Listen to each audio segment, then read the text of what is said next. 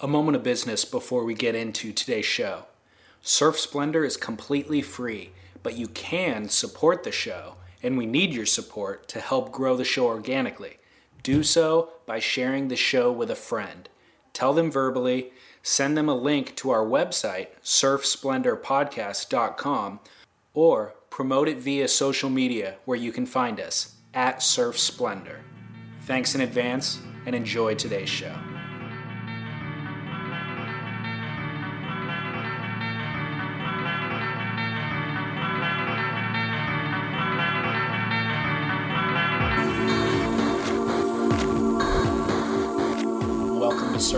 I'm your host, David Scales. Thanks for tuning in. Um, today, bringing you a mid pipeline pipe masters recap uh, with Scott Bass, of course, doing the surf news thing. Um, we're I'm going to be bringing you a non-surf news episode real soon. Um, with the holidays, a couple of there's been scheduling conflicts. A couple of episodes are half completed, and we just need to nail a couple more interviews, and then we'll have a new batch of shows. So if we can get it done before Christmas, we will. But um, it might actually have to wait till 2014. So I apologize for that, but I appreciate you um, tuning in regardless. And thankfully, we have pipeline. We have wintertime in Hawaii. So today's episode, we're going to be looking at pipe and analyzing it mid event. And there's a couple of other things that we're discussing as well. And then um, Scott and I are going to get together one more time before Christmas to discuss the finish of pipe and the new world champ and all that kind of stuff. So uh, look forward to that. And then um, 2014, there's a whole bunch of stuff planned that I'm really excited about that I'll share with you next episode. So thanks again for tuning in. Um, if you're new to the show, welcome. And you can find all past episodes archived on surfsplendorpodcast.com and on iTunes and on Stitcher. Everything's free to download. You can engage with the show on social media at Surf Splendor. So we look forward to connecting with you on there. And uh, thanks again. Hope you enjoyed today's show, and I'll be back at the end to sign us off. Thanks.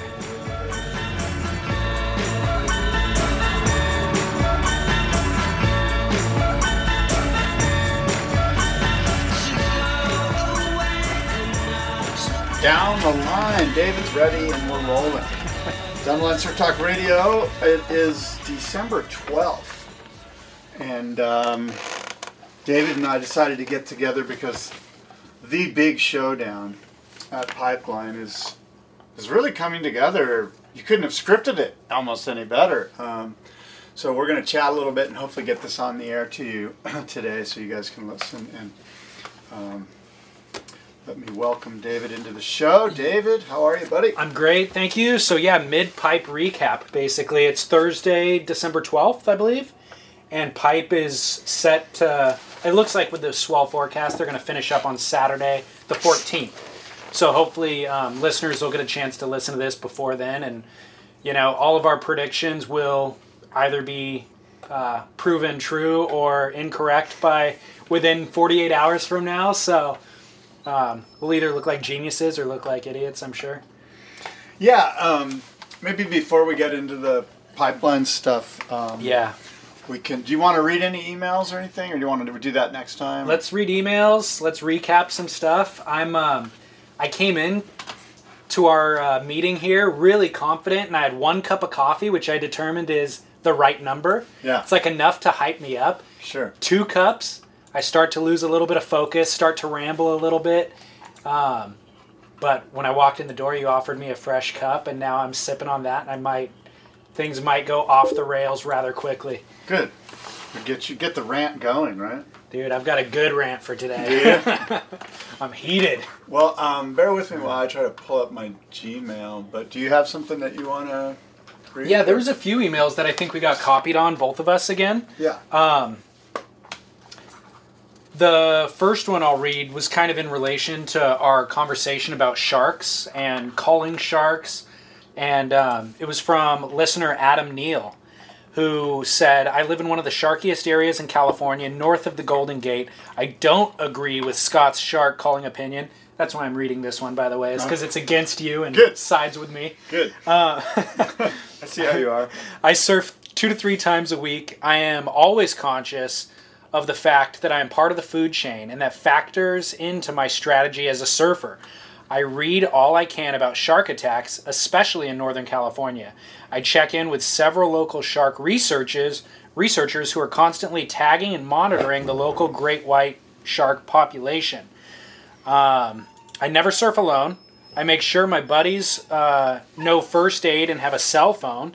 Most shark attacks in California are not fatal if the bleeding can be controlled. Killing sharks to me is like having a biased priority system favoring a bunch of unskilled bullies, humans. I have a wife and twin daughters. I want to be responsible about the risks I take in my lifelong pursuit of surfing. We have good surf up here, but it comes with risks. Given the current protective environmental atmosphere along the California coast, surfing with large apex predators is a reality that is probably going to provide more drama than a four man heat at sunset will ever provide. I will be doing my best to avoid any encounters with big sharks while still maintaining my wave count. Now we're talking real life strategies. Unquote. Yeah, you know, a um, couple things. Um, you know, for the record, and although I am not backtracking or backpedaling, Sure. I think it was stated clearly by me on the last uh, podcast that um, I am in favor of looking into the possibility of culling sharks in certain areas. Um, I'm also open to the possibility of not doing that. Sure. And so, and so um, That wasn't backtracking at all, actually. That was just restating. yeah. Um, yeah, well, I thought. Um, By the way, we might as well drive through this and say that the culling has started in Western Australia. I sent yeah, you a link. Yeah, yeah. The Western Australian government has started to cull sharks. Mm-hmm. Um, they're doing it in areas where there's you know a population base that enjoys the ocean, uh, swimmers, surfers, bodyboarders, what have you. They're they've you know it's not just like a you know call to Quint the shark killer to go you know just find any sharks. They're doing it and I guess a quasi scientific fashion whereby they they have you know some nets out, some some um, warning signs that hey there's a shark in the area and, and that triggers a signal to the to the shark hunters hey you can go out and kill this shark if it's over 10 feet long. They're only you know licensed shark hunters Right. through the government. So anyway uh, you know i just bring that up because last time they hadn't even started it Sure. just within two days i sort of appreciate the speed with which the government worked Well, apparently they were listening to our podcast. yes exactly Um, I thought it was really funny the day after we posted that podcast. Tia Blanco is a local female surfer around here, um, like upcoming amateur pro track. Yeah. But she posted a Facebook post with this internet meme, and um it was pretty funny. The statistics say obesity kills 30,000 people annually, lightning kills 10,000 people annually, texting kills 6,000 people annually, hippos kill 2,900 people annually, autoerotic asphyxiation kills 550 people annually, dogs kill 30 people annually, sharks kill about 17 people annually. So I thought that was funny. When you look at those stats, the sharks, they're the scariest looking and maybe the most pertinent to us as surfers, but realistically, the numbers are pretty low, you know. yeah i mean There's more the the reality is there's more shark attacks this year than there were last year and the numbers are increasing. So the question is why are there more? And how do we manage it? You know, and, and stem the growth of shark attacks. But realistically the numbers of actual deaths are low relatively. yeah So All right. Well, look. I think we beat that one with a dead horse. All like right. a dead horse. What's the what's the phrase? Yeah. We beat it like a dead horse. Yeah, yeah, yeah. Yeah. There's a lot of horse uh, cliches out there. Never look a gift horse in the mouth. There you go. Um, so I got a comment on surfsplendorpodcast.com from Chris uh, on the comment on the show page of our last show. He said, I love the new collaboration with Scott Bass to revive Surf Talk, but I couldn't disagree with you more about cutting down on the ASP commentary. Um, that was a topic that we talked. We got a few emails of people saying that they want to hear less about professional surfing and more about just whatever else. Um, So Chris continues. There is already a dearth of independent, insightful, and timely analysis of the current happenings of the ASP, and you guys decreasing your focus would extinguish the only good avenue for this that I know. Please don't mistake the surf media's failures in appropriately covering the ASP. They're still beholden to the surf brands to truly have their own journalistic freedoms, or the uh, the general economic malaise of the surf industry as a lack for a um, as a whole for the lack of demand in ASP talk. As you guys discussed on this podcast, the ASP represents the best in competitive surfing and the best talent in the sport overall. These things should be celebrated with a proper focus and not shunned or be embarrassed for. Highlighting the concept of surfing lifestyle might seem great for a color magazine or website, but is awfully boring in a long format commentary podcast.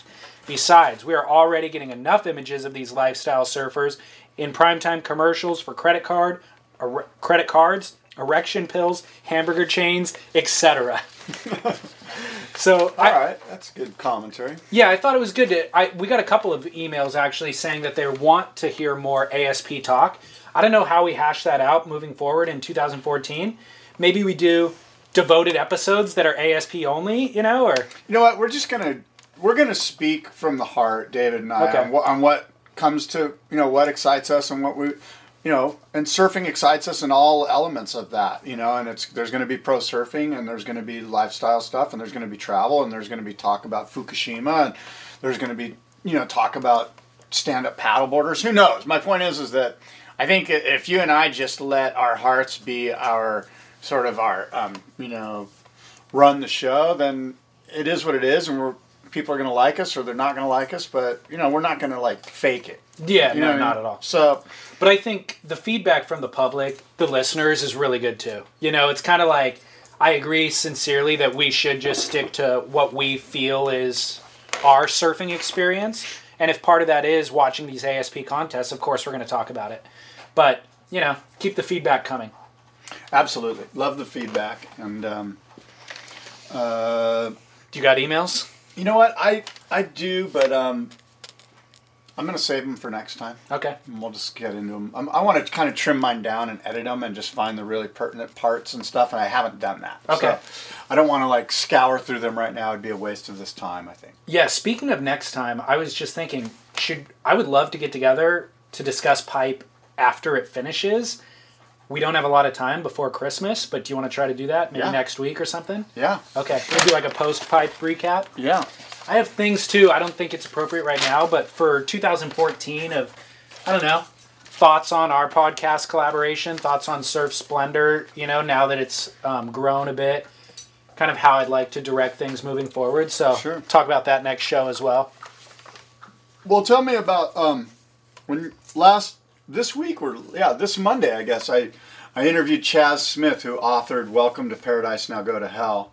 Um, obviously the quality of the audio is a little off. How bad was the static written cell phone interview from a, from an audio standpoint? How If- what did you think? If you're going zero to ten scale, ten being great, zero being not good, it was at a solid three. So was it unlistenable or? I didn't make it through the whole thing. Oh, that's too bad. it's I need to figure that out. How can I do a cell phone interview and get quality audio, sweeten the audio somehow? um, Well, they make devices, of course, that you can purchase. I would say, I was thinking about that as I was listening. You had it on speakerphone, obviously. Yeah. I had it on speakerphone, and I was just right here holding the speaker to the to my You'd, mic. you'd be better off, um, like plugging the phone. Do you ever plug your phone into your car through the auxiliary, or do you have Bluetooth or something? Yeah, I would go in the car, turn the speakers up so you have surround sound, bring your laptop in there to record, and have the conversation in your car. all right. That would be better. That sounds interesting. if if you wanted to not purchase the the audio equipment but i've been thinking about that too it's kind of like we've gotten comments about the audio quality of the show and that's a valid complaint or a valid concern and i think that really what it comes down to is um, these shows don't generate any income for us they're not really a business it's just a hobby and you and i scott have talked about bringing on potential sponsors and um, if that were to happen, maybe then we can invest in some audio equipment. But until then, it's tough there there are hard costs that are already involved with the show that are coming directly out of our pockets. Yeah. And so it's hard to invest, you know, additional money um, for things like that. I would like to do it, and I think it is a necessity moving forward. But when we do that, and and how we, um, you know, finance it, I think need to be factored in. So, anybody listening out there wants to donate some microphones or something, we're open to that. Or if you know, maybe there's um, corporate sponsors as well that we consider at some point, if that doesn't jeopardize the content of the show. You know. Yeah. Well, cool. So, um, so you didn't hear too much of the interview, but did you read the book? Yeah, I finished the book, um, and I liked it a lot. I think again, the trash prose, as I mentioned last time, isn't really my my favorite. His style of writing isn't my favorite style of writing, but I really, really loved the storytelling of it. Such dramatic and interesting stories that took place, and I loved every moment of it. Yeah. How was your conversation with Chaz? It was good. It was, um, you know, it was, uh, it was just a solid conversation with a solid human being. I enjoyed it. You know. Um, I'm curious because I didn't get all the way through it. Did you uh, talk about what the backlash is going to be for him writing the book? Yeah, I did. And um, he basically said, you know what? And it's been his experience that the stuff that he thinks is going to create the most backlash doesn't create hardly any backlash, and the stuff that he thinks is no big deal creates a ton of backlash. So he's not sure what kind of backlash, if any, he's going to get from the book. Okay. Um, well, for listeners, the book is written about the North Shore, and it really discusses the the antagonists in the book, if you will, are Eddie Rothman, um, some Hawaiian kind of enforcers like Dustin Barca, um, Kai Borg, you know, Kai Garcia. So the obvious question is, once you kind of out those people's stories, is there going to be backlash? So did he say whether or not he got approval from any of those guys? Well, no, he didn't. But my gut feeling is that when he, you know, those guys are savvy enough to know that when any surf journalist or media type is around, that it could all kind of find its way somehow or another to, you know, the media outlets. Um, so I think when you know Chaz Smith or any of those guys are around, like again, they um, they realize that, you know, It's on the record. yeah, more or less. Especially when he's like, "Hey, can I come by and have a talk?" You know, and um, and I don't, and I think those, like I say, I think those guys all wanted that stuff out there. You know, um, maybe I'm wrong. I don't know, but um, I'll tell you that I talked with Chaz mostly about um, well, what interested me the most about the book and what I wanted to talk to Chaz most about was Kai Garcia. Because I found him to be um, a fascinating character in the Yeah. book, you know that He was a redeeming character. yeah, for, for sure. Like Yeah. he, he made me feel good about the book and about North Shore and about these people um, because you know he, he just really seemed to be sort of self aware. He seemed to um, he seemed to be um, almost spiritual. You know, Yeah. like he, he he seemed like a good human being, and he was he was willing to look within himself and do some self introspection and do and do sort of the necessary work to be a better human rather than just being uh, go let's go you know like that type. Well, he was that thug a couple years ago, and I have a feeling that Chaz would have had a very different um, conversation with Kai a year prior to to when he had that conversation. I remember. I don't know if you saw it, but um, uh, Alex Gray, the surfer, has a video little blog that he does called Turkey Melt. Yeah. And he produced a video about a year ago with Kai Garcia, with Kai talking about his drug abuse issues and um, his recovery. Basically, he's in recovery. Yeah. Did you see that? No, I didn't, but I could tell. Um, it was quite obvious to me that he'd been through um, the recovery process or Yeah. program or a twelve-step program just from some of the buzzwords that were in the book. Yeah, I definitely got that too. But the video with Alex, it was like on a tennis court. I think a lot of it was about working out and exercising and things like that. But he certainly did talk about having drug issues in the past and being clean now. And so, yeah, I agree with you that the the role that he played in the book was very redeeming, and um, it made me remember too. Like, there's these there's this dichotomy that I think of with the North Shore. On one end of it is Buttons, Kaluhiokalani, and Shane Dorian, which is all Aloha. And yeah, they're Chargers and they rip, and Buttons is ripped or was ripped. You know, he looked like like a mixed martial arts fighter, but was genuinely stoked and happy and wasn't a bully. And then that the other end of that dichotomy is Eddie Rothman, which is just this dark character who honestly I've never seen surf, you know, but he's just he represents a bully who hides in the shadows and you're you're never sure if you're going to get cracked or not just for walking down the beach. And that's very and and so Kai I think has been on both sides of that dichotomy and it's nice to see um, him on this kind of lighter side, especially considering, dude, he's a giant and he can be the bully for the rest of his life if he wants, and he'll probably won't be challenged in that position. Um, he's been, you know, fighting jujitsu for 18 years. He's just, he's an intimidating dude. And so it's nice to have a gentle giant, you know, that, um, I don't know. Yeah, no, no, I, I totally agree. That and that was a, a neat part of the story, as we mentioned, and um, you know, just just a great book. Welcome to Paradise Now, Go to Hell is the name of the book, and I know David and I both would uh, recommend um, the book. I found it, I found it to be just a great read and a lot of fun, and um, I- and there's a lot more to it than, than what we've you know just spoken about. And we'll leave it up to you guys to go get the book and read it. I got two questions for you. Yeah. Um, the kind of epilogue, the last chapter of the book about him going pig hunting, that read really odd to me. You know, there was never any resolution with that. Like, I don't know what that endeavor was. Was it a legitimate endeavor? Was it a setup in some way? Did you get any read on that or insight? I think it was sort of like to just basically say, look, it was almost like to reaffirm that that Hawaii is is sort of um, uh, you know a scary place. Yeah. You know, and and as soon as you think you have it figured out or the political drama figured out, you don't have it figured out. You know what I mean? Like it can come back and snap on you. And I think you know more than anything, that's kind of what I got out of that. That you know, this is after he sort of had had, had um, time with Eddie and time with Kai Garcia, and he had time. And he, you know, more or less, he was invited into the inner circle, and yet he was invited to go pig hunting with some he- other heavy local, and all of a sudden, even though he was, I don't want to say friends, but wi- within the circle of Eddie and Kai Garcia, he still had this um, uneasy feeling, and that sort of like epitomizes what it's like to land in Honolulu and drive over the hill and go down into uh, Haleiwa. Once you go down that hill, you're sort of going into this no man's land, and I just feel like that part of the book was just kind of reaffirming that. Yeah. Okay. Um, final thoughts on on the book. What is just your personal take and opinion on the culture of the North Shore?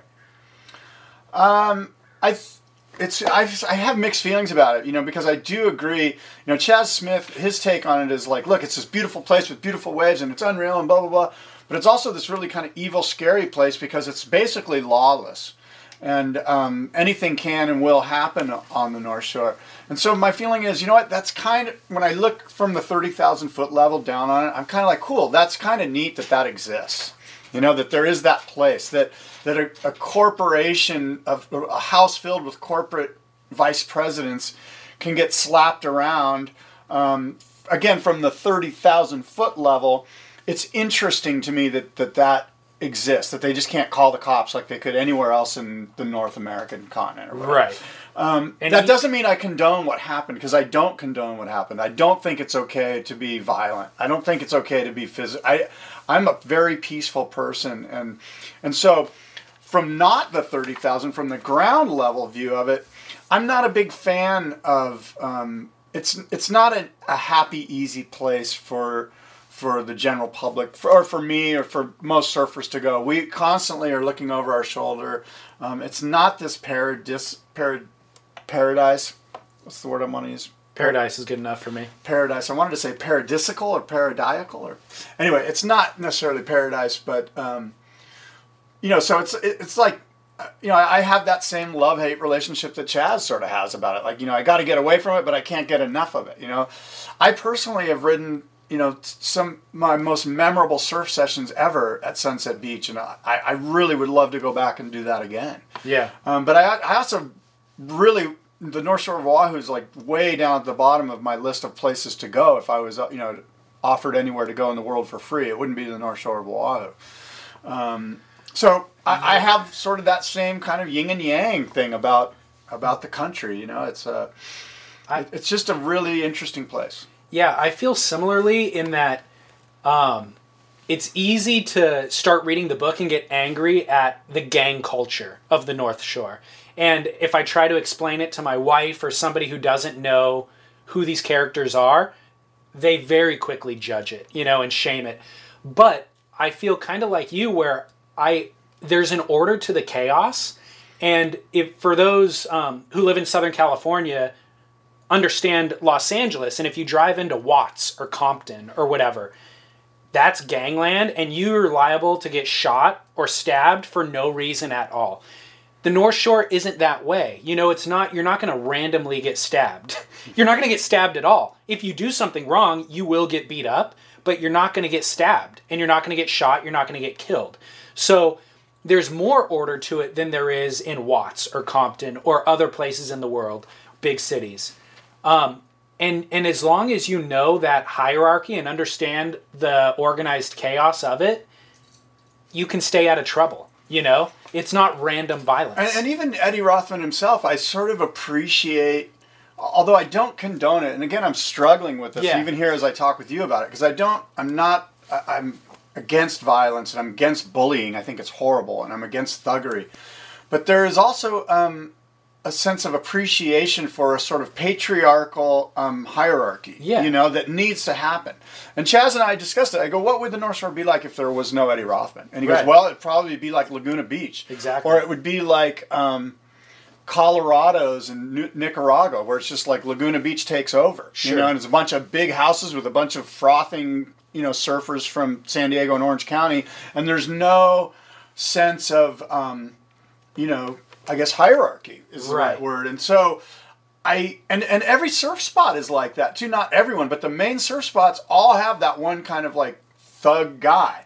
And although a lot of people go, "Oh, I hate that guy," blah blah blah, that guy actually has a pretty good, uh, you know, he he's his purpose is solid. Yeah. In that you know newcomers show up and they can sense that that guy's the asshole, and so they stay away from him or they follow his lead or they see what he's doing and make sure they don't cross that line. And Eddie Rothman is sort of that guy. It's almost it's sort of needed. You know, I, I again I'm not a big fan of being a bully or, or being you know I believe in love. I think love will conquer everything. But um, it's you know you could argue that the thuggery works. I think it does, and I think it serves a purpose, but I don't think there's one way. There's not just one way to achieve that that hierarchy.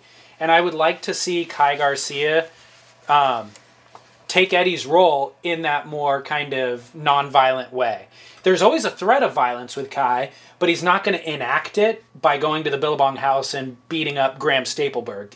I don't know, and I don't want to know what Eddie Rothman's past is.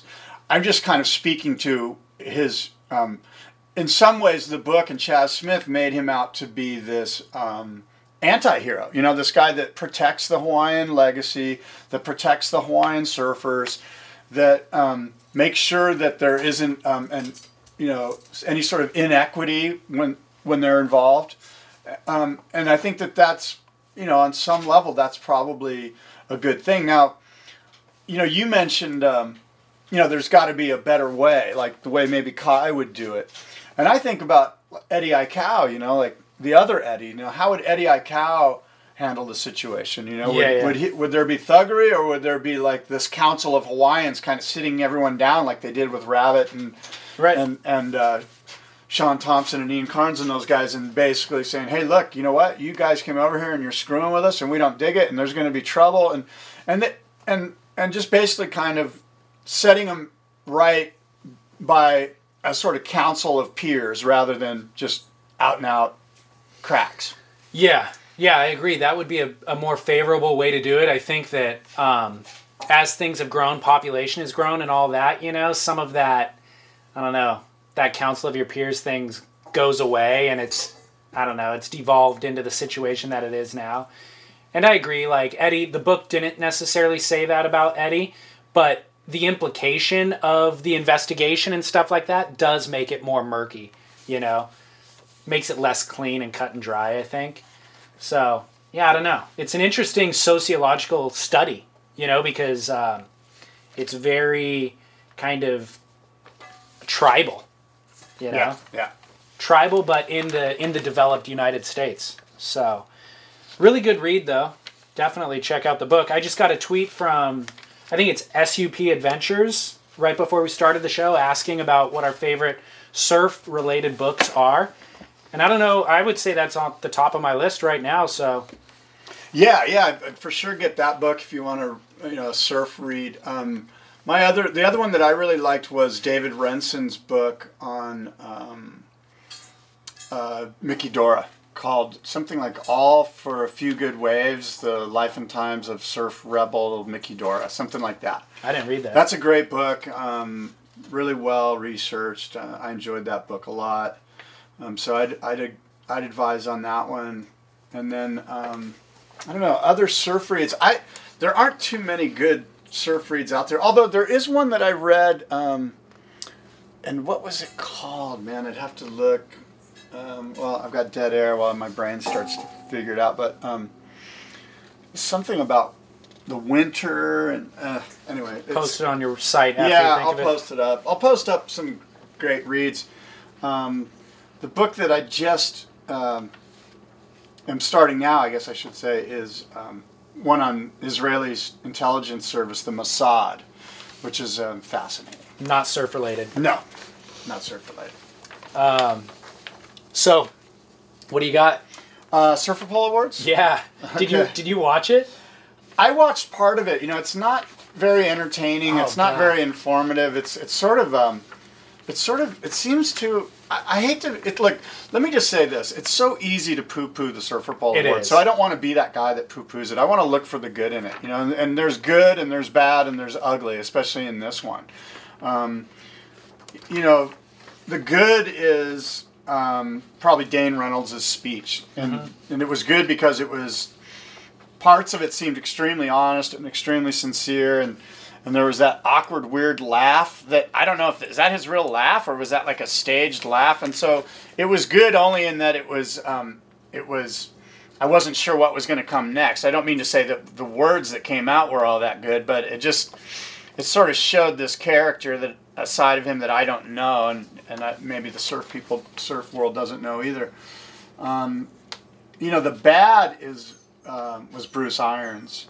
that you know, but again, it's like here's the thing: is that it's hard to be a public speaker. Being a really good public speaker is an art. Oh yeah. And um, you- ask anybody, surfers or non-surfers, to um, to get up and speak in public, and you know, nine out of ten of them are going to do a bad job, just the way Bruce Irons did. I mean, I I would probably flounder up there. You know, They So- say they say it's like the number three fear in human beings. There's like fear of do- fear of falling, fear of loud noises, and the third one is fear of public speaking. You know. Yeah, even the ESPYS are unwatchable. You know, like it's just Yeah. it's just like why are we doing it? I, that's the thing that I come away from it going why like what? And plus, in this day and age, we can just go back and hear about what was good, what was bad, and what was ugly, and fast forward through it and see it. So it's not something that.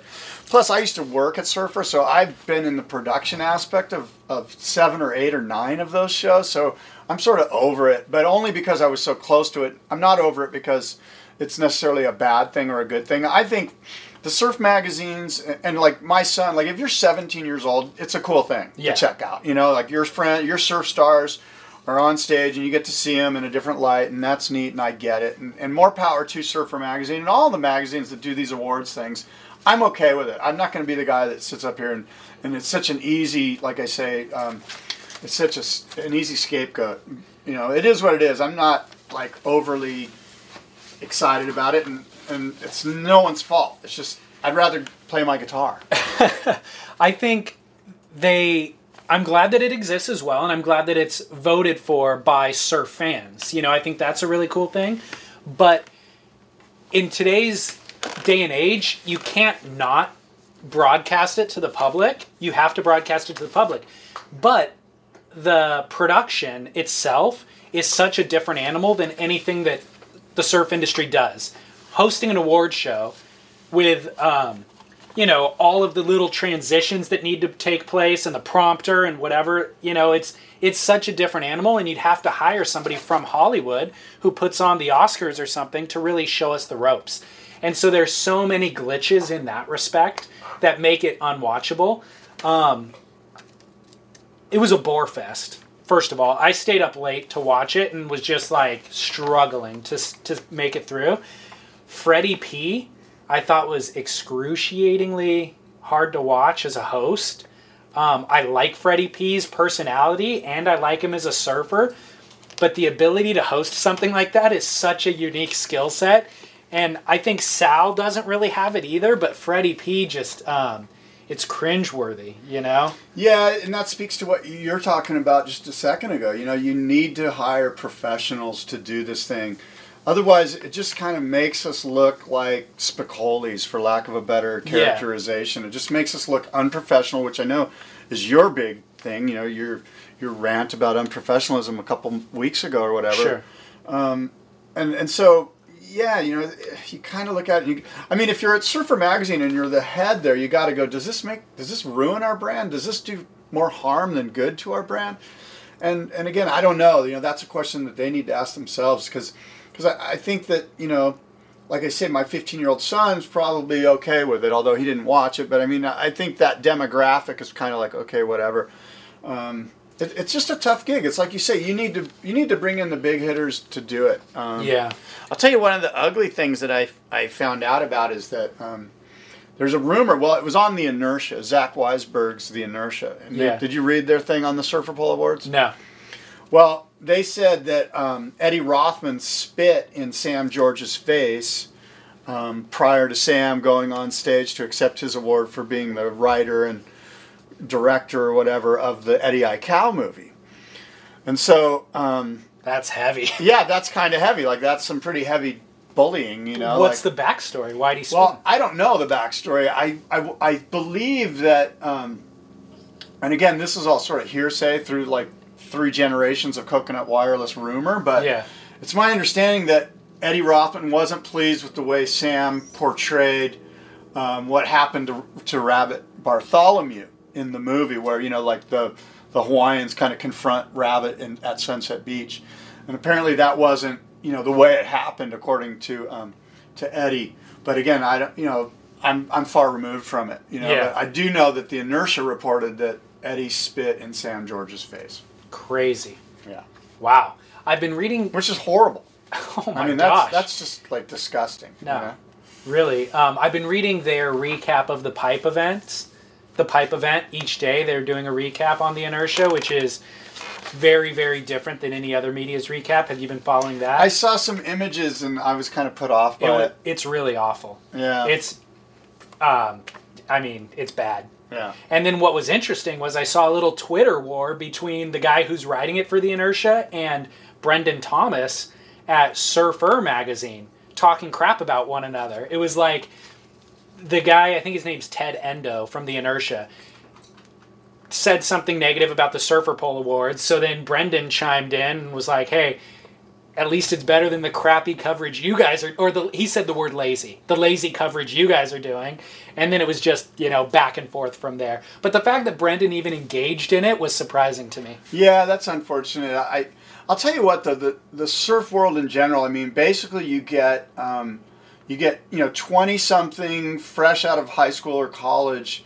thrown into this world and told to report on what they see, and it's really um, easy to just pick up you know the the um, you know the fruit on the ground you know the, fa- the the quick grab you know which is like which basically what i'm saying it's easy to poo poo stuff Yeah. it's it, what's hard to do is to bring some enlightenment and some perspective on it and that usually takes an older voice and all the older voices are gone because they're not getting paid or they're getting spit in the face Uh, at the yeah. Super Bowl awards yeah you're on to bigger things you're not going to be like reporting on the day-to-day activities behind the scenes at the pipe masters Yeah. i mean what really is there to report about behind the scenes at the pipe masters that, Yeah. i mean I, you know it's like I, I'm, I'm here to watch what's happening in the water you know true although that unless being, we get chas smith involved. Well that being said i've got a lot to report about on the on the pipe masters. Right, um, one enough. one thing before we move on that is worth mentioning about the surfer poll is the women's uh, top five. Alana blanchard won.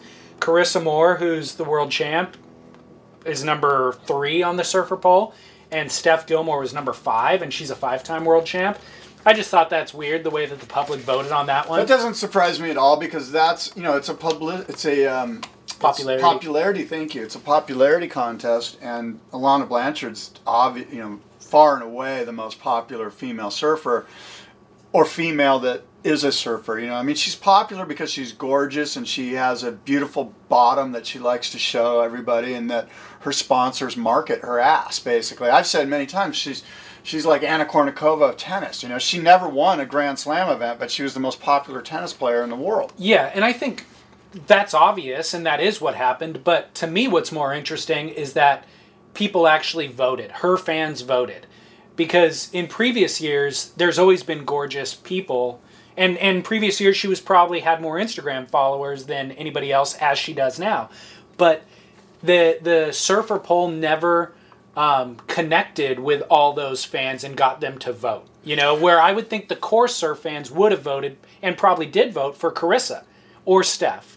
And I think that a lot See, of I- those votes came from I think the Elsewhere. demographic of the people who vote for that thing are like 18 to 25. Now, there's going to be some, maybe like yourself, who voted that are true hardcore surf fans. You know, Yeah. they voted, but for the you know for the most part, it's you know if if you know if you're a 22 year old male and you're like oh, I don't know which one's the hottest, I don't like any of them. I'm just going to vote for Alana because she's hot. You know, like I can just see that going down, and maybe because that's the way I would have thought about it. well- but I, you know, and also you should know this: it, those um, teams like the Rip Curl team or or whatever team it is, they do a massive push to get people to vote for their surfer because it's Sure. a big deal. So there's a lot of um, there's look. I've been in the surfer poll meeting when they go, okay, we've got the awards, you know, and we're back in the back office, and they're going, we know who won. Let's you know, and believe me, there's some. You know, it's not as clear cut as you think, and there's some political stuff that happens as far as you know, should we move him above him? We can't have him above him. That's not right. You know, they move it around a little bit. It's not quite as clear, clean and clear as you might think a pure Democratic vote is. that's not surprising, but it sucks. It doesn't happen all the time, and it, I'm not saying that it's you know that it's overrun with some sort of corruption or anything, but there's definitely times, especially at the top, the top one and two and three, where they're like, you know what, we, that ain't right. That, you know, who, I don't know who voted for this thing, but they don't know what they're doing. So let's move it hmm. around a little bit. Well, let this be maybe a cornerstone, you know, where I, I, I'm saying that maybe this is a sign that the marketing efforts have been able to mobilize non surfers to get involved more actively in the surf world. You know, I'm wondering if that might be what's happening with that Alana vote. When you're hiring for a small business, you want to find quality professionals that are right for the role, and there's no faster or effective way than through LinkedIn jobs. Your time and capital are precious, and there is a powerful resource that can help you focus on what you're good at and integrate people into your team seamlessly to help grow your business. LinkedIn Jobs has created the tools to find the right professionals for your team efficiently and for free. LinkedIn isn't just another job board. Everyone is already on LinkedIn with their resumes and references, and now LinkedIn has designed a hiring platform to connect you with candidates specifically qualified for the job that you post about. More than a billion professionals meticulously organized to connect people by skill set to help us all advance our position. 2.5 million businesses already use LinkedIn for hiring, and 86% of small businesses get a qualified candidate within 24 hours. It's that fast, easy to use, and effective. LinkedIn Jobs can help you write job descriptions, filter the right person to you, and give you the tools to help you interview them like a pro linkedinjobs.com slash surf is where you go to post your job for free yes totally free that's linkedinjobs.com slash surf to post your job for free terms and conditions apply Yeah, it could be, and and yeah, I I I tend to maybe you know I, I'm just so far out of the demographic, being that I'm like a middle-aged male, that you know maybe I don't see it clearly, but. Um, I'm sort of assuming that these award shows in general are sort of losing some of their luster. Like, Yeah. they're just before there was all this social media and all of this Facebook and all this information coming at us. I think it was more important to have like a one, you know, an annual thing where we're going to announce the readers poll awards, you know. But like any Joe Blow with a good blog following can do their own readers poll, and you know, and I, don't know. Do you think I'm? Am I correct in my assumption that they've lost some of their their power? I'm not sure. Yeah. I don't know. Um, I think, um, like the there's gonna be they're gonna get a lot of media hype out of just Dane's speech and Dustin's speech and stuff that are now on YouTube that are gonna spread virally. You know, so I don't know. I think it perpetuates. There's a lot of pre marketing that they can do with it. There's a lot of post marketing they can do with it. So I think they'll get out of it what they hope to. I think. I don't know. I, I, I speak more from the general public standpoint. I just Oh, don't think yeah, the yeah. public really cares as much as they used to. Yeah, I don't know. I bet you'd be surprised how many people even vote for that thing. Yeah. Did you vote? No. They didn't have me on the list, so how could I vote? What do you mean? Number one surfer in the oh. world. Yeah, you can you can submit your own name. Dude, I voted for like Chris Ward, Rob Machado, like all these old guys, Tom Curren. Believe me, those votes get thrown out. They're like, whatever. This guy, you know, where's John John? Ford? I mean, you, you know, I mean, quite frankly, you and I could list the top ten and be pretty damn close without Yeah. even, you know, seeing the vote. Yeah, yeah, yeah. Um, Dane got shuffled down a few spots to number five, which again I think we've said it before once or twice, but I think he needs a new chapter in his career. So whether he tries to requalify or whatever he does in 2014, it's like Now, I saw a rumor that he's been given a wild card throughout the CT next year. That's got to be wrong. That can't, there's I didn't know that. I, it was just some um, message board rumor that somebody was throwing out there. I I broke the story a couple podcasts ago that he's going to try to requalify. So that could be part of that effort. Yeah, I, I don't know how it works, especially with the new ASP, but um, you know, in the past, if you're if your uh, brand that your spon you know your sponsee, you know, Quiksilver in this case, or Vans too, they get a wild card that they're allowed to put a surfer in. So Well, let that be a segue into discussing pipe and the amount of wild cards, local Hawaiian wild cards that are introduced into that event or allowed into that event. Um, I think there's 12, which in other events there's two, I think. So, um, how do you feel about that? Well, look, that's been going on for a long time, and um, you know, I don't have a problem with it. The results would suggest that it doesn't make sense because what you really have is a bunch of pipe specialists, and they're just that. They're really good pipeline surfers, but they're not necessarily competitive. Competitive, you know, they don't have the savvy that the CT guys have, Right. From a competitive strategy standpoint, and so they just think, oh, cool, I get to surf pipe with nobody out, and if I advance, I advance. I'll probably catch a couple good ones because I'm a local here and I know the spot. And as it plays out almost every single year, by one or two rounds, you're down to one guy. Yeah. Um, and everyone will point to Jamie O'Brien and John John Florence and go, yeah, but those guys, well, John John didn't, but Jamie's won the event as a as a, uh, a wild card seat. And I think Mikey Bruneau about six years ago went pretty far. And occasionally, like a Mayan Goodman, like there was always one guy that sort of holds the mantle for the Hawaiians and moves through to whatever round it is. But it's usually not very far along. I mean, Jamie's really the only one where you're like, hey, they said they were pipeline specialists, and he proved it. He beat them all.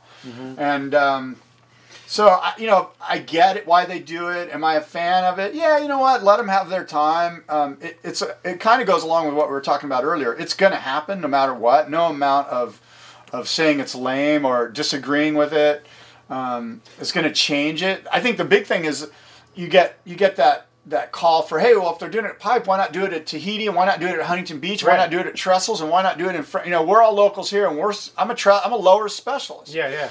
and um, and that just speaks to that political drama of Hawaii. You know, okay, so I'm going to take the opposite approach. I do think it's lame, and I do think it should be changed. I don't think that they should allow that many surfer, that many wild cards. If there was a um, a legitimate reason for it, like it's hard. You just said you presented an alternative argument, which is there's a lot of lower specialists. Why aren't they allowed? Well, the answer to that argument is, oh, because of the North Shore hierarchy and the bullying that exists there. You know, that's not a good reason. If you present a good reason and can argue it, I'm open to listening. But the the answer of they bully their way into it is not satisfactory for me.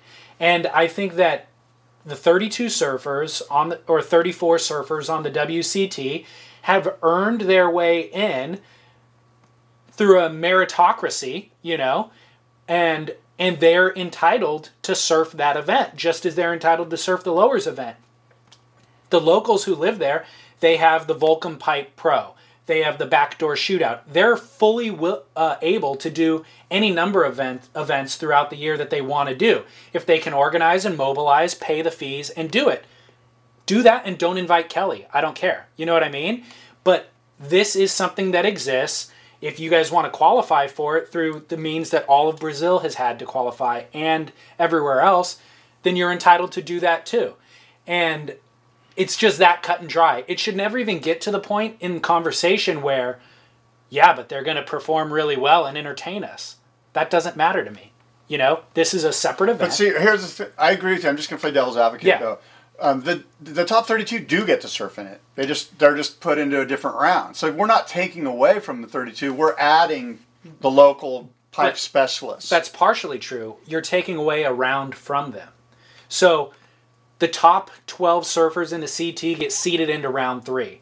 The bottoms get seeded into rounds one and 2 they're the ones that get screwed a little bit. yeah, because round two, You're facing a dangerous wild card who's got nothing to lose, no points on the line, and he's going to go for broke, and he could just but but not only that, your your first round that you're surfing in is a not is a elimination round, whereas traditional um, Right. other events throughout the world, round one is non-elimination. If you lose that, you go into round two, which is elimination. In this, they're seeded directly into round two. If they lose, they lose, so they get to surf one heated pipe. right. And arguably, those guys don't surf pipe throughout the year. They don't, Guys who are on the bubble, like Brett Simpson, Trav Logie, although Bede Durbidge, all those guys, it's like they get to surf for 30 minutes a year at Pipeline, and that decides their fate. I would also argue they, if you leave it to that point in the year to determine whether you qualify or not, then good riddance. You know, maybe you shouldn't be on the tour. But again, it sucks that they don't get to practice out there because the locals rule the lineup, and then their one heat is elimination heat. You know, so Yeah, uh, it's it's you know the I've already I've talked about this um, a lot, and it's a hot topic. And really, what it comes down to is it's not going to change because the bullying is in full effect and will not stop because there is no law on the North Shore. And um, the only way you can make it change is to completely pull the ASP tour from the North Shore of Oahu. Of Oahu. yeah. And um, that would never happen in the past. With the new ASP, who knows? Because what's going to happen is there's at some point there's going to be um, a showdown between the thuggery on the North Shore and ASP, Paul Speaker, and those people. And because they're new and they're professional and they come from Disney and they come from um, you know a, a very corporate traditional um, you know business atmosphere and background, I'm not sure they're used to dealing with what they're going to have to deal with on the North Shore. So they're either going to go roll over and go, okay, we'll just do it like this since it's been like this forever, and we're just why upset the apple cart, or somebody's going to go, hey, something's going to happen where somebody gets pissed off on one side or the other, and there's some friction, and the ASP is going to finally have to realize, you know what, we're either going to roll over or we're pulling out, and if they pulled out, you watch, you would be surprised how quickly those the North Shore scene would be begging for them to come back. That's absolutely true. The thing I don't agree with that you said is that it'll never change. I think it will change. I think the scenario you just painted is going to happen in that it's going to come to a boiling point. I think they're inching forward. Every step that the ASP makes forward towards corporate legitimacy, the you know North Shore enforcers, let's say, take a step forward towards violence, and it's gonna something's gonna blow up. And really, what may happen is that there's another violent outburst like the Eddie and uh, Graham Stapelberg thing, but this time it's with somebody more corporate than Graham. And this time lawyers get involved. And this time there's a lawsuit and they threaten to take Eddie's house on the North Shore or any of his property. I know he owns a lot of property there. So there's going to be hell to pay. And at that point, it's just going to deteriorate. I think things are going to fall apart and deteriorate, you know? Yeah, It it's- can't not happen. Yeah, it's going to be. Um, it'll be interesting to see how it plays out. Like I said, they either roll over and just do it as is, or they're, as you say, there's going to be. It's it's just it's all coming to a. It's going to come to a head at some point. It, dude, the heat's been turning up each year, you know, and with more money involved, there's going to be more pressure. Yeah. So, We'll see. I I just think that it's a shame that all those wild cards lost in round one. I mean, round one, where all the Hawaiian wild cards were surfing, they got eliminated. Almost every single one of them, except I think Kaimana Hakias, who surfed brilliantly. So that was interesting. I, I thought it was also interesting that Ricardo dos Santos was surfing in the event, which we, I misreported a couple months ago that he would not be allowed in the event because of his fight with Jamie O'Brien, which again was the reason why Jamie O'Brien wasn't surfing in the event. Yeah, I thought that was wrong. I saw that and that raised my eyebrows as well. And I don't know, you know, how the fines and the penalties went down, but my gut feeling is, um, look, if there's an altercation between two guys, they should both sort of, you know, have the same penalty, you know. And if you're not going to allow Jamie O'Brien to surf in it, please don't allow the other guy. They're both worthy, um, but it just seems like Jamie got the short end of the stick. Well, Jamie instigated the fight, which may I been think one that, of I don't know the if factors. that's true. I, I I've read some different things about that. I'm not convinced that that's the case, but It may not be. I wasn't there, but another factor to consider is that Bruno's, um, or I'm sorry, Ricardo, Ricardo, yeah. Ricardo dos Santos' sponsor is Billabong, who is the presenting sponsor of the event. now So- you're on to something. I think that probably speaks to why there was some. Yeah. And and I never saw a press release of why he was allowed to surf in the event. No, you know, it's so just one of those many things where you just kind of scratch your head and go, oh, I guess that's just the way it is, you know. yeah. So Bruce Irons made it through round one as well, um, and ended up losing to Gabe Medina in round two. Which reminds me, you mentioned Bruce at the Surfer Poll Awards. What are your thoughts on Bruce, the state of Bruce at the moment? Uh, you know, I, I'd, I really haven't a clue, um, and and and I'd rather not. Um, Speculate. Yeah, I don't want to speculate. You know, he, it's it's really, you know, Bruce in the public eye allows for us to be able to speak about him, but I don't feel like I'm I'm worthy to, to talk about what where he's at. You know, I can tell you that he surfed great in round one. Um, Gabe Medina surfed great in round two. You know, one of the greatest heats of the event perhaps so far um, for those smaller waves. Um, you know, the aerial, the Yeah, tube yeah. ride. I mean, it was so. Um, I prefer not to to sort of go into Bruce's personal life. It's just again to me that's like low lying fruit for us, and it's just it's. I think it's. I think everybody sort of sees. You know where he was, what happened to his family, where it's at now, and and I only hope the best for that situation. Okay, let me. And I, I don't mean to be sort of pussyfooting around it. No, no, no, I. I, I just hate to just be the guy that goes, oh, you know, you know, you look like an, you know, I, I'm not. I'm not. I'm not trying to do that to him, but I have um, legitimate concerns about Bruce that I think are worth discussing, and I Sure. think. I, I would argue that he didn't surf good in round one. I would argue that I haven't seen Bruce surf good in years, and I loved Bruce. And I went back and watched the Bruce movie recently, the Volcom well, he surfed good enough to get through his heat, No, he didn't. He got a five and a something in the last two but he, minutes. but he got through. he got through with a nine point total. What was well? That just maybe speaks to he beat whoever had. Yeah, and I Who for- did he have in his heat? I forget who it was. It was another wild card though. Um, yeah, dang it. I just looked it up and I forgot. I didn't write it down. But um, but he barely squeaked through, and he wasn't surfing like the Bruce that we know. And he was riding a board that looked horrible with a GoPro on the nose, you know. And so, but but my point is that you know there's all this um, scandal with the Toronto mayor right now in the news, you know, and it to me, I'm looking at that going, dude, that guy needs help, and we're all pointing and laughing at him, but realistically, he could be the Toronto mayor could be dead in three weeks because he's that severely addicted and abusing and all that stuff. And um, why is everybody just laughing at him rather than helping him? And with Bruce, the, the problem with Andy was that nobody was willing to discuss what was going on and everybody turned a blind eye. Nobody was making fun of him, but again, nobody was helping either. And I'm worried about Bruce in that I don't think he's in as bad of a place maybe as Andy was, but it's the same sort of thing where everybody's just not going to talk about it.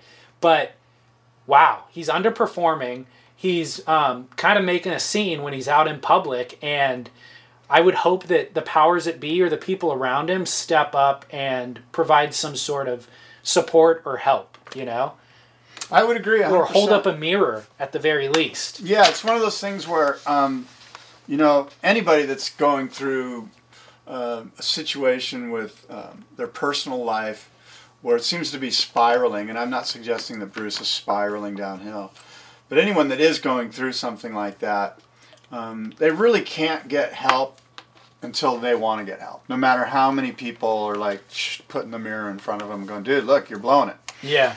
Um, so, you know, if if that's the situation with Bruce or any other surfer or human out there that's listening to this, um, you know, I would just hope that um, you find your bottom and you find it quick. Yeah, totally. And I love Bruce, and I just want to see a return to form. You know, like I want to see when Bruce is in those events. I'm psyched, and I want to see him shred. I would suggest you that those days are over, though. Yeah. I, I, I just don't, and I, that has nothing to do with. That, that just has to do with you know what he's done that he's been there, he's done that, and and that's just, you know, he might get an occasional wild card into this event or whatever, but you know, I'm pretty sure he's financially secure and there's no real drive there for him other than cool. I get to surf pipe with three of my friends. Why not? I mean, you know, who wouldn't raise their hand to do that? Yeah, absolutely. I um the new kind of Bruce in my mind, not the new Bruce, but Seabass. Seabass I love seeing in heats. He's also from Kauai. Um, he got a 10 out there at backdoor in a really pivotal heat. Um, I don't know. Actually, I guess Wilko would be a better analogy than Bruce for Seabass, where he's happy-go-lucky, he's fun guy, likes to party, it seems, and lacks a certain amount of focus. But when he brings it, he gets tens. You know. Yeah. So I'd love to see him focus that um, or find that focus more regularly. Well, um, look, you you sent me an email asking me about um, my fantasy team. Yeah. So, for the listeners out there that give a crap, I have Nat Young and Julian Wilson left. They surf against each other in round five on Saturday. I hate when that happens. And I also have in the quarterfinals, I have John John in Heat 2, and I have Kelly Slater in Heat 3. So I have four guys remaining. I don't know how that fares in my clubhouse. I've got a pretty active clubhouse of about 25 or 30 guys that are all pretty good friends, and we banter back and forth on emails and stuff, and it's a really um, robust clubhouse because of that. Um, but anyway, that's where I'm at. I got those guys. Um, of course, um, if you don't know, I want Kelly Slater to win, and I, I really want um, uh, Mick Fanning to lose. And, and I'll tell you, everything is setting up. If you look at the forecast, there is a massive, if you haven't heard already, there's Right. a massive west swell set to hit Friday evening into Saturday. And um, Mick is surfing against CJ Hobgood. And in my opinion, this couldn't be a better mix for Kelly Slater. He's got a fellow, fellow Floridian in CJ Hobgood surfing against Mick Fanning. Um, and it's going to be primarily, you know, 85 or 90% of the waves are going to be the left. Now, Mick and a lot of the backdoor guys will try to sniff out an occasional backdoor wave, and they will come in and they will be phenomenal if they make it. Um, so you can't, you know, there is going to be that weird right that produces a 10 instantly. Um, but everything's really lining up for, for Kelly here in that uh, CJ in big left pipeline barrels is a really good surfer. I understand he's injured. I don't think that matters. I think that um, it's going to be a great heat. And I mean, you know, like I said, if we had backdoor, this heat would be over before it started. But because we've got lefts, and by the way, I'm not taking anything away from Mick's ability in big lefts. This guy's a great surfer no matter where you put him. He's proven that time and again. I'm just saying, if you were to pick one guy, you know, I'm thinking CJ in those lefts and big raw pipeline. He's been doing it for 20 years out there, and I, I like his chances. Yeah, but what's really interesting is that in the round four heat between Mick, John John, and Nat Young, which I thought was the best heat of the event so far, um, John John was winning, or basically won the heat. Um, Mick at the very end, John John had priority. Mick was on the shoulder and he dropped in on John John in the closing seconds of the heat just to prevent John John from getting the wave ultimately what that what happened was that Mick moved from the second place position in that heat to the third place position due to that interference call. He did it intentionally, but if he How do you know that? Are you just assuming that? Because there's a lot of people assuming that. I mean, you think he's that? they looked he looked at him, he saw John John taking off on the peak and and Mick there was no score Right. on that wave for Mick anyways because Right. he wasn't in the barrel. Okay. But um, what happened because of that is that Mick, if he would have placed second in that heat, he would have drawn Julian Wilson in round five. which would have been a more fair matchup, regular foot versus regular foot at Pipeline. Because he got relegated to third spot, to third place, he then drew CJ Hobgood, which I think is a less favorable draw for him at Big Pipe. So that could have been a deciding moment right there in the world title race. Yeah, that's a very interesting point that you bring up. You Yeah. know, because he thought he was doing himself a service, but now that we're looking at this massive West swell, he's doing himself a disservice. Yep. Yeah. And I don't think he knew that when no, he did it. No, he didn't. That's He why it's ma- so interesting. He was making a tactical call in that given heat, Yeah. which was prevent John John from bettering his score on this wave. Um, By the way, CJ at Backdoor Pipes, that guy's both those Hobgoods are insane backside tube riders. Sure. So I think that that factors in interestingly.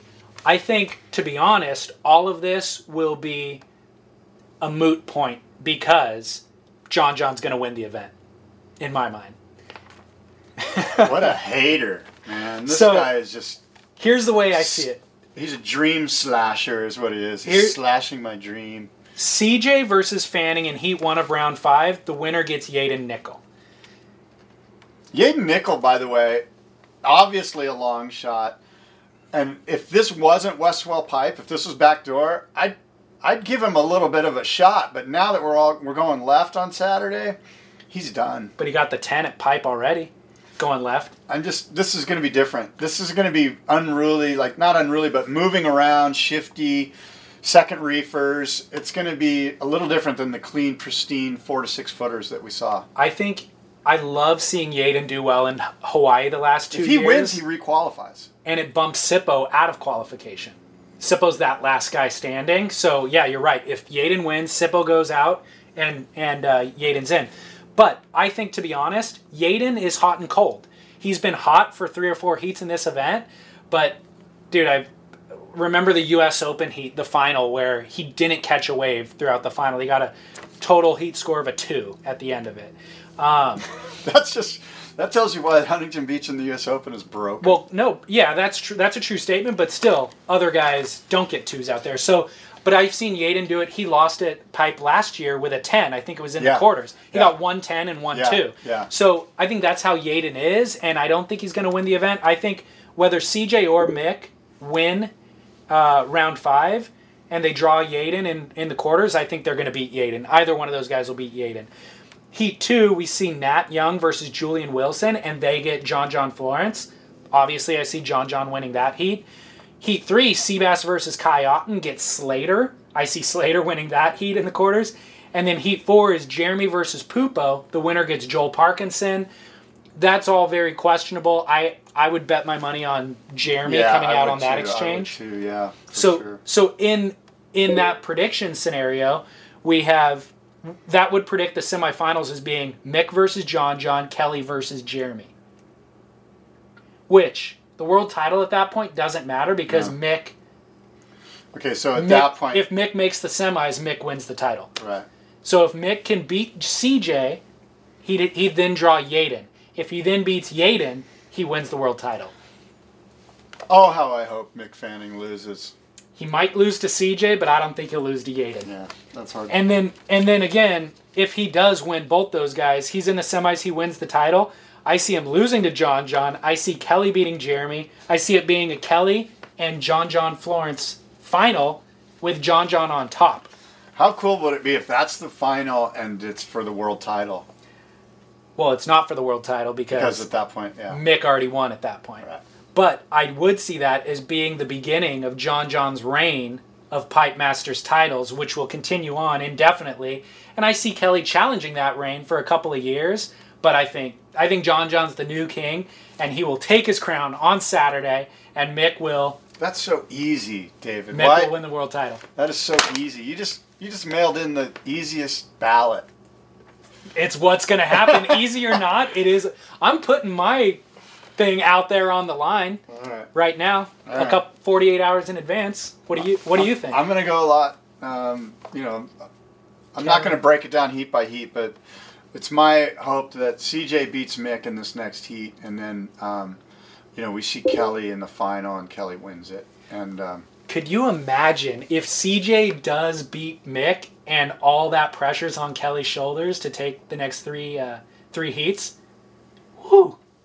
Totally doable. Dude, that would be so exciting. It will be. It's going to be fun. Everyone, the whole surf world. This is going to. This is the biggest Pipe Masters final day I hope in the history of pro surfing. There's no doubt in my mind. This is it. I mean, this is this is what it's all about right here. I hope you cleared your schedule for Saturday. I did. I'm Good. good Me Saturday. I'm clear Saturday. I got I got um, a little theory. I don't know if I ever discussed this with you, but controversial perhaps. But um, give me your thoughts. I got a conspiracy theory that I think that you ready? Yes, yes. Conspiracy theory that This whole show is a conspiracy theory. now this is the one to top them all, and it's so timely. Yeah. I think John John Florence is the secret love child of Kelly Slater and Alex Florence. Dude, that's right. I I think that John I'm pretty John sure was- I've met John John's father. Do- Oh, do- really? Do, they not know who his father is? I've never heard it discussed publicly. No, I've met him before. If it, I, Oh, they dude. came into Surfer Magazine once. The the father and the mother and the boys, um, when they were really young, like five and six years old, like they were just like full on little. They were almost, you know, at uh, toddlers. Hmm. But um, and, this, and it was my assumption at the time that that was the dad. Well, if they didn't explain it explicitly, then I'm going to stick with my theory because It's still a Kelly Slater- conspiracy. Kelly Slater's been going to the North Shore since prior to uh, John John being born. Alex is an attractive woman. They certainly know each other. They're actually very friendly with one another. John John has this otherworldly, tapped in sense with Pipeline. I think he may have even been conceived on the reef at Pipeline. Oh and it's this cosmic force of nature. This is an incredible conspiracy theory. And John John even often says that Kelly's like an uncle to him. Wow. They travel the world together. Kelly's always looking over his shoulder, making sure John John's okay. I don't know what Think- to say about that one. Think, I'm just just, gonna, think about it. Just think about it. I think it'll be revealed in due time. Okay, I'm gonna think about it. I, I will chew on that one for a bit. I'm I'm demanding a DNA test actually. Um, but some reality is the Eddie Aikau swell is the modeling is in the forecast for a massive swell a week from tomorrow, a week from Friday, where we may see an Eddie Aikau swell. A massive, massive west swell, perhaps too westerly in its orientation to provide enough swell for Waimea Bay because Kauai and those other that other island will might block some of it. But if the modeling is correct, I don't know if you've seen the massive, massive No. west swell coming off of Japan, but it's No. intense. So we may see an Eddie Aikau swell on Friday, You said Friday or a week from Friday? a week from tomorrow. Right, So right. that would be what tomorrow's the 13th, so the 20th, right around the 19th or 20th of December. Wow, Yeah, that'd be exciting. yeah, it's pretty intense. Yeah, sweet. Um, what's what's next? How about dude? some? How about some East Coast news? Yeah, let's hear it. The East Coast, the right coast, my friends on the right coast. Do you know anything about the Bonner Bridge? No, I don't. The Bonner Bridge connects parts of the Outer Banks of North Carolina to the mainland USA. It's 2.7 miles long. It was built in 1963. Prior to building it, they had a ferry that carried people across, and it took upwards of three hours to, to pull it off. That Bonner Bridge was closed unexpectedly on December 3rd because of some sand that was washing away from the bridge supports. Um, an, emer- an emergency ferry route has been set up.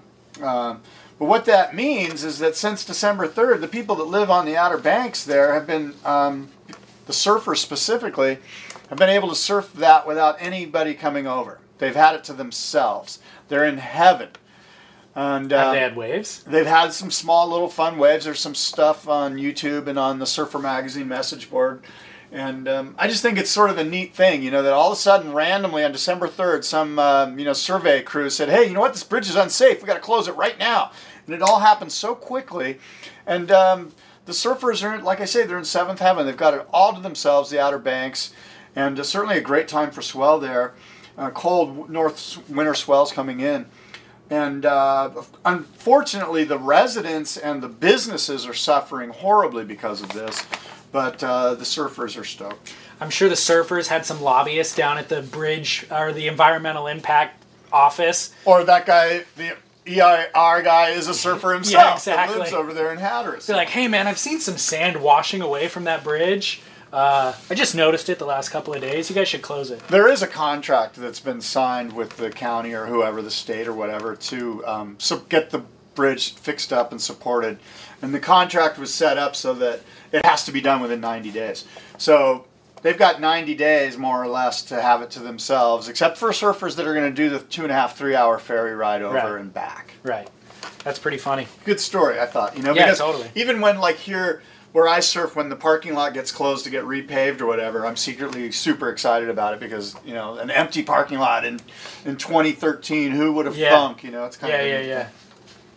Yeah. Um, What's your rant? Yeah, go I ahead and go into your rant. I got a little rant. Um, I didn't write this one out like I did last time, so I'm just gonna kind of, you know, freestyle it. But I was watching. Better freestyle. Okay, good. I was watching um, uh, Five Five by Nineteen and a Quarter Re- Redux. You know the sequel. That's the lost surfboards um, Yeah. video. Lost Surfboards video from five or six or seven years ago, and it has footage of Kolohe Andino from when he was young. Yeah. And I'm watching the footage going, holy crap, this kid's a prodigy. Like, he honestly, if this footage was brand new, this would make the cut of any edit right now. These are A plus clips.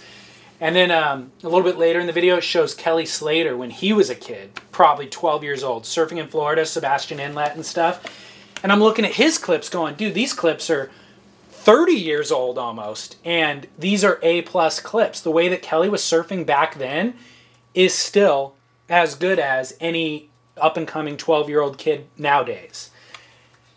Which is a testament to form over um, doing air reverses and stuff like that. Just the lines that he's drawing and the form that he has were just so um, beautiful and brilliant. You know, never go out of style. So I got to thinking, and I'm like, modern surf videos uh, uh, are a little bit tired for me. All these new clips coming out, um, I don't like the way that Kolohe is surfing now isn't more exciting than he was when he was 12, you know? Have I just been over um, exposed to all of it and now it has less of an effect? Or is the medium itself tired and played out? I think that there's so many web clips that we're inundated now with that nobody reserves quality before they post. Other than John John Florence actually does a really good job of that. He doesn't release anything that is less than A plus, you know. Um, whereas other guys are releasing clips every other week from their local break, and half of the clips are them not landing whatever maneuver they're trying. But I, as a viewer of um, web edits and surf clips, have become so much more discriminating than I used to be. In that I won't push play on an edit unless it's it- well, if it's more than three minutes, I almost won't push play at all. But unless it has great reviews and everybody's saying great things, I won't push play on it because it's a waste of my time. It's so um, just everything looks the same. There's so much white noise. There's such a void in a vetting process or an editing process that um, I feel like I've seen it all and nothing stands out any longer. Um, last night I noticed on Stab, You're a bitter old dude. I'm getting there quick, dude. Last night I noticed on Stab, um, Last Name First is the name of the production entity run by Alex and Koa Smith. Yeah. They usually do really good surf edits that are a lot of TNA essentially with surfing, surf porn. But they posted one last night that was called One Session with John John Florence. I watched it. Yeah.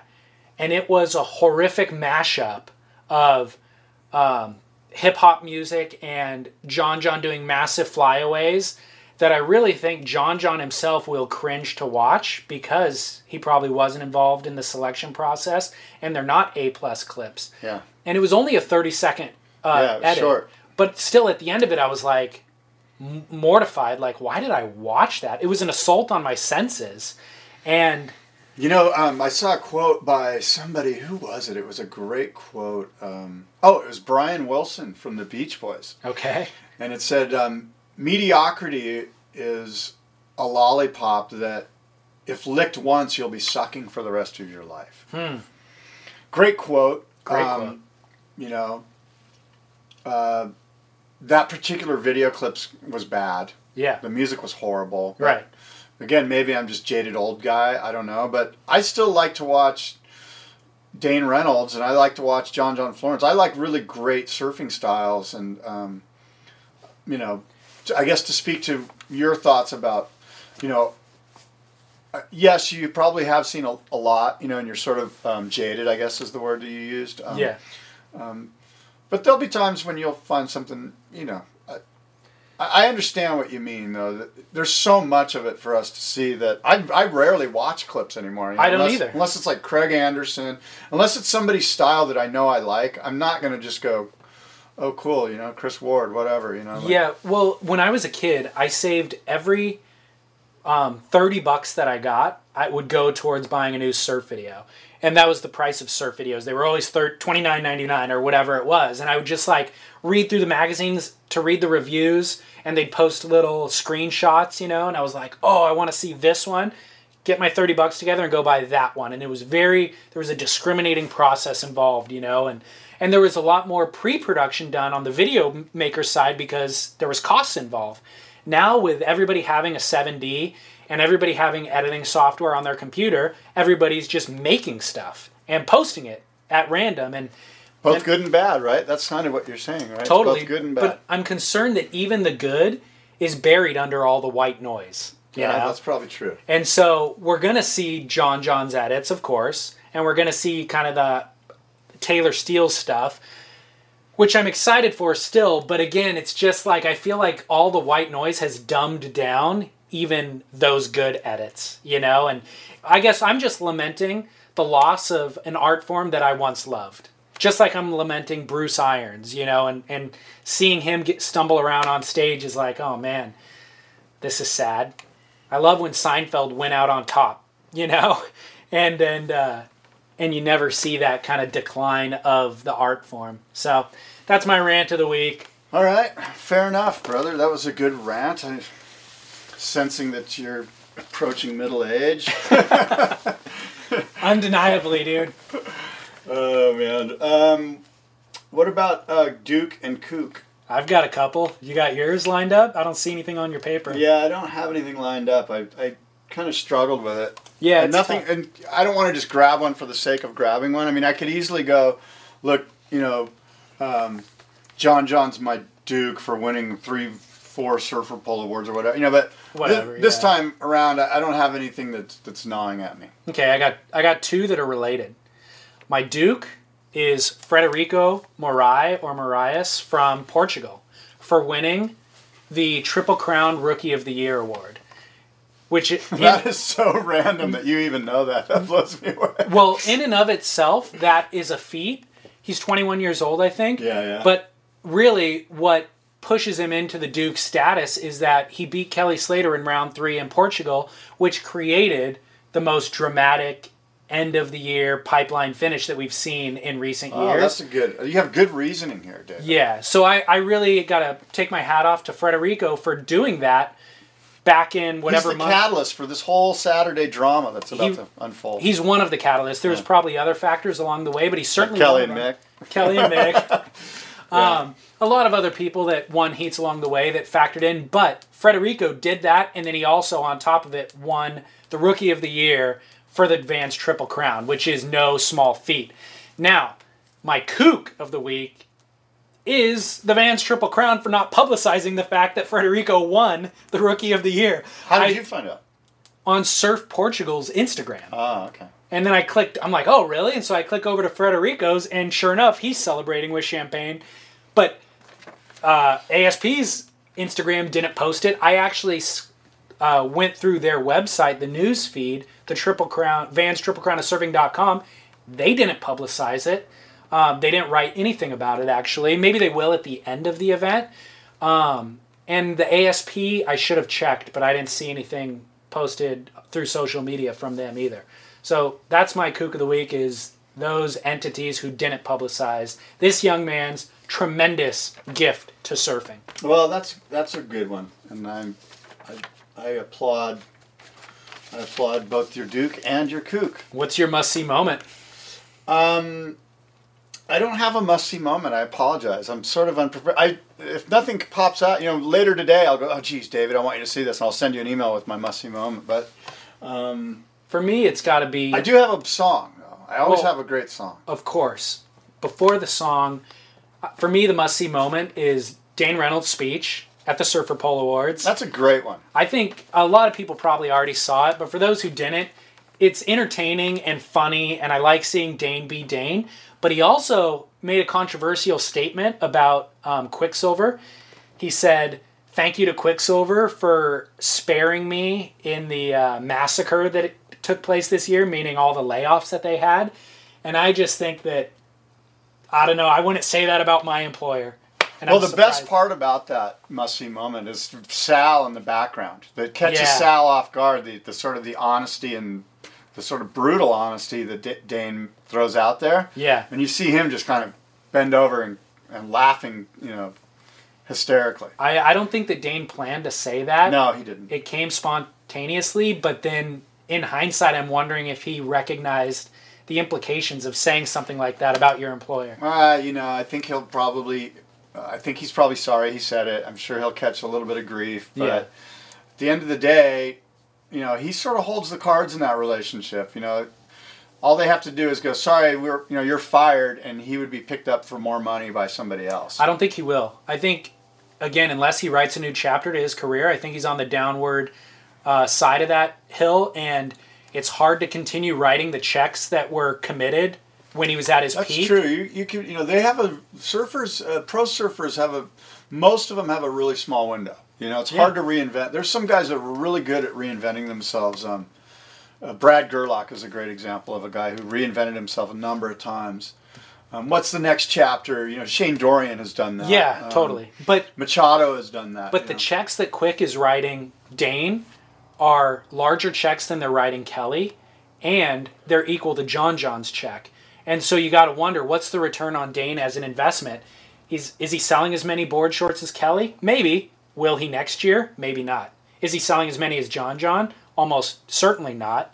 So how do we continue to justify this check going out? You know, and and if he's going to shame us in front of everybody at the most publicized speech of the year, It was bad form. There's no doubt about it. I mean, Yeah. and that's just a maturity thing, you know. You, you know, and but in, in many ways, he gained a ton of street cred with those people in that room. That, you know, not with me, but Yeah. you know, I mean, must see moment though for sure. yeah, that's a good one. Dustin Barkas is worth watching.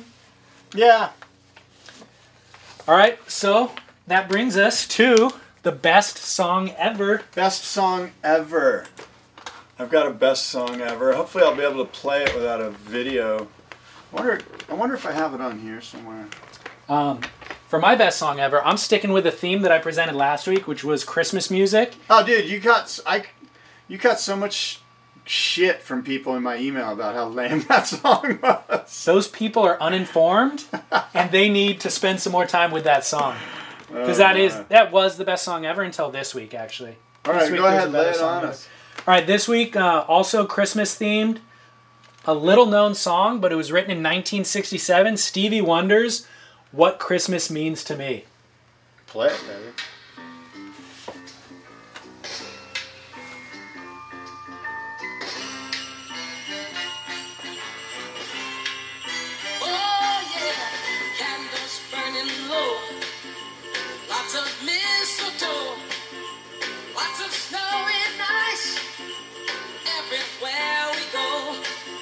Uh,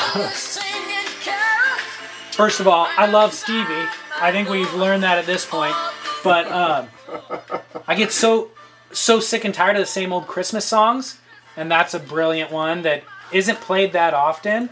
And uh, I know you're a Scrooge, so you're not going to jump on board with the Christmas music bandwagon. but Hey, it's pretty good. You you know, whatever. It's a good one, but this is my best song ever right here.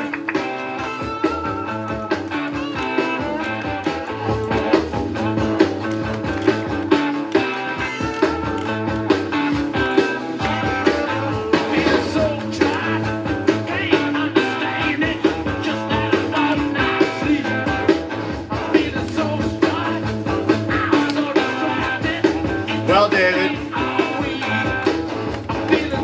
That, quite frankly, it could be the best song ever. Hard to argue with the Stones, dude. That is a good one. What's the song? Bitch by the Rolling Stones. Bitch. Best song ever? I think so. Not yes. very Christmassy. No, not very. Scrooge. That's the Scrooge answer to my Stevie Wonder Christmas yeah, song. That's true. I didn't I don't have any Christmas themes in my thing. Dude, first of all, you weren't handing out candy on on Halloween, telling the neighborhood kids to beat it. now you're not celebrating Christmas. I'm a big fan. Trying to kill sharks, trying to hate on women surfing. Wow, you nailed it pretty good. I think, yeah, I think giving them enough reason to send in a hate email to me. we're seeing a new Scott Bass emerge in these recent episodes, and I'm not sure I like him. All right, well, fair enough. Um, we're gonna try to get back with you guys next week after the event uh, for a wrap up, and um, you can contact David at hello at surfsplendorpodcast.com. Yep. That's hello at surfsplendorpodcast.com. And my email is surftalksandiego at gmail.com. Thanks for the emails. Thanks for the feedback. Again, definitely engage in this conversation with Scott and I. If you want to um, send your thoughts on any of the conversations we had, definitely do that through email or on social media. I'm at Surf Splendor on Instagram and Twitter. Scott, I'm at Boardroom Surf and at Boardroom Show. cool. Yeah. All right, so we'll be back in about a week to recap Pipe and uh, share our year end thoughts for 2013 and uh, discuss what's coming next in 2014. Big swells on the way. Adios and aloha.